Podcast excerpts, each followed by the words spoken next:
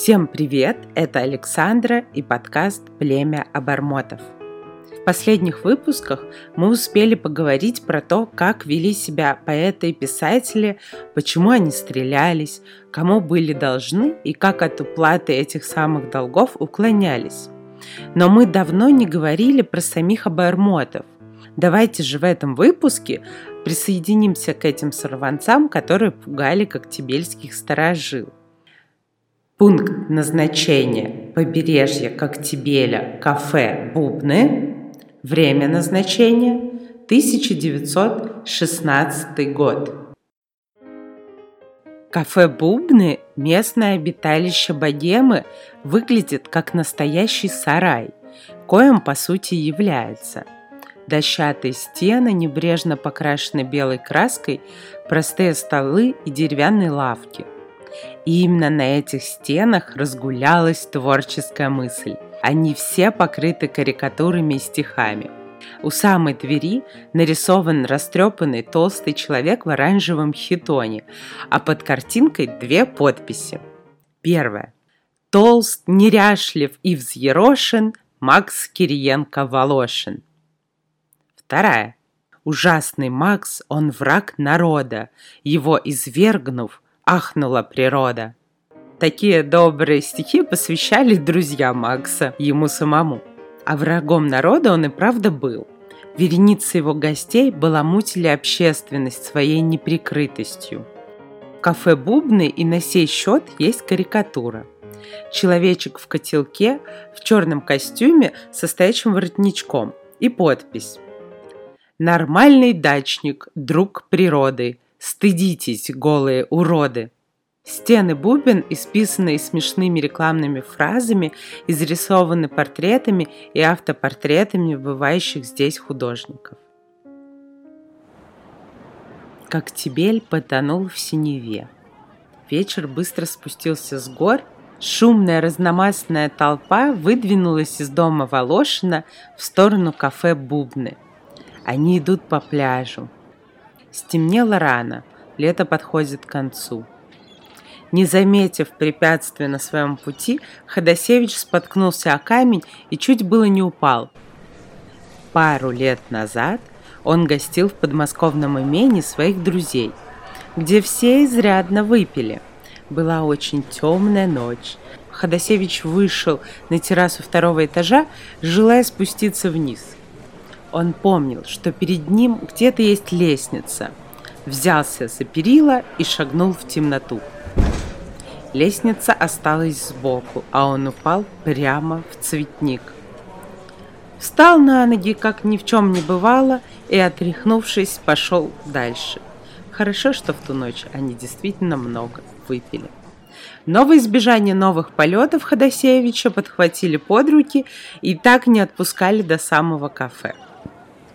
Кто-то в толпе предлагает сочинить новые строфы к песенке про крокодилу. Со смехом выкрикивают. Она явилась бубной, сидят там люди умные, но ей и там попался Мандельштам. Мандельштам тут же обижается. Что я, глупый что ли? Давайте переделаем.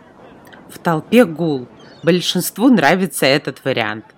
Чтобы прекратить гомон, Макс запевает крокодилу, и все тут же подтягиваются. Нестройный хор поет.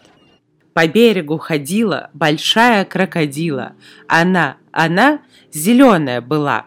Во рту она держала кусочек одеяла. Она, она голодная была. В курорт она явилась и очень удивилась. Сказать Тебель, то был наш Коктебель. От юнга до кордона, без всякого пардона, Мусье подряд с мадамами лежат. Забралась она в бубны, сидят там люди умны, но ей и там попался Мандельштам. Явился Ходосевич, заморский королевич, она его не съела ничего. Максимилиан Волошин был ей переполошен, и он и пра не спали до утра. Знакомые все лица в песне, не правда ли? Пра – это мать Максимилиана Волошина, если вы помните из первого выпуска. И все эти люди приходили в бубны прочитать свежие стихи, спеть и даже станцевать. Бывали здесь и балерины. В этот вечер народу много. На сдвинутых столах устроена эстрада, освещенная двумя керосиновыми лампами. На эстраде Ходосевич. Черная прядь падает на белый лоб, он медленно и глуховато читает. По вечерам мечтаю я, мечтают все, кому не спится. Мне грезится любовь твоя, страна твоя, где все иссится. Высокие твои дворцы, затрапированные залы, Твои пажи, твои льстецы, твой шут унылый и усталый. И он, как я издалека, день целый по тебе томится, Под вечер белая рука на пестрый горб легко ложится. Тогда из уст его, как дым, струятся ситцевые шутки И падают к ногам твоим. Горошинки, ты незабудки, В окне далекие края, Холмы, леса, поля и сица. О, скромная страна твоя, о, милая моя царица, о, вечер синий, звездный свет дрожит в твоем прекрасном взоре, и кажется, что я поэт, воспевший ситцевые зори. Так сладостно мечтаю я по вечерам, когда не спится, о, где ты, милая моя, где нежная моя царица? Но публике больше понравился Мандельштам, который весело скандировал – Средь аляповатых дач, где шатается шарманка, Сам собой летает мяч, как волшебная приманка. Кто, смиривший грубый пыл, облеченный в снег альпийский, С резвой девушкой вступил в поединок олимпийский. Ему сочувственно хлопают, потом, стоя рядом плечом к плечу, Марина и Ася Цветаева читают стихи Марины. Стихи полны юностью, Москвой и весельем. Над миром вечерних видений мы, дети, сегодня цари. Спускаются длинные тени, горят за окном фонари, темнеет высокая зала, уходит в себя зеркала. Немедлим, минута настала, уж кто-то идет из угла. Потом читает Волошин.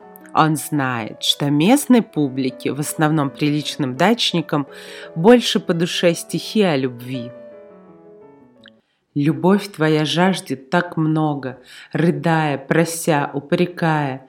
Люби его молча и строго, люби его медленно тая. Свети ему пламенем белым, бездымно, безгрустно, безвольно. Люби его радостно телом, а сердцем люби его больно. Пусть призрак, творимый любовью, лица не заслонит иного. Люби его с плотью и кровью, простого, живого, земного. Храня его знак суеверно, не бойся врага в иноверце, люби его метко и верно, люби его в самое сердце. Макс заканчивает, публика аплодирует много и громко. Публика любит слушать поэтов, любит, когда ее развлекают. Однако не любит она, когда ее ипотируют парой годов раньше, в 1914 году, в петербургских биржевых ведомостях появилась заметка с заголовком «Нам пишут из Феодосии». Содержание заметки было прелюбопытнейшее, цитирую. Поэтом-модернистом Максимилианом Волошиным приключилась маленькая обывательская история. Как известно, психология Волошина – не мирится с какими-либо признаками человеческой культуры, поскольку она, например, является в форме сложных костюмов. Нередко можно видеть целые группы голых мужчин и женщин бронзового цвета в одних древнегреческих хитонах и венках на головах. То идет Волошин с друзьями – Местные власти после негодования публики решили отделить места купания мужчин и женщин, установив столбы с соответствующими надписями. Один из таких столбов находился прямо напротив дома Макса и указывал налево мальчики, направо девочки. Волошин счел необходимым замазать неприличную надпись, поскольку она пишется только на известных местах определенного назначения.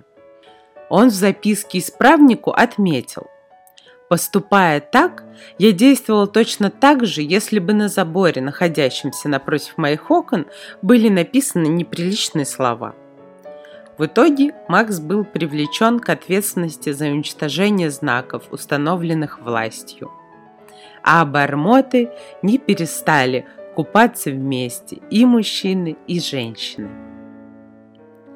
Вся эта бронзовая толпа возвращается из бубен по пляжу. На черной стене неба появились новые созвездия. Море шумит громче, прибой отсчитывает только ему понятный счет. Макс ведет всех гостей домой, где уже зажегся теплый свет. Распределив места, выдав всем гостям покрывало, он устало садится напротив слепка главы египетской царицы Таиах. Он рассказывает, что работал целых три месяца бесплатно в одном из музеев Парижа, чтобы получить этот слепок. Лицо Таиах освещено снизу, верхняя его часть уходит в темноту, где неясно виднеются и полки с книгами. Окна высотой в два этажа открыты, в них вкрадчиво шелестит прибой, видны звезды. Пахнет полынью и морем – на клетчатом пледе, дрожа, переливается отблеск свечи. Макс тихо читает стихи, веки тяжелеют и закрываются, а бармоты засыпают. А бармоты, конечно же, проснутся в следующем выпуске нашего подкаста и поспешат вновь к своим приключениям. А мы на сегодня заканчиваем.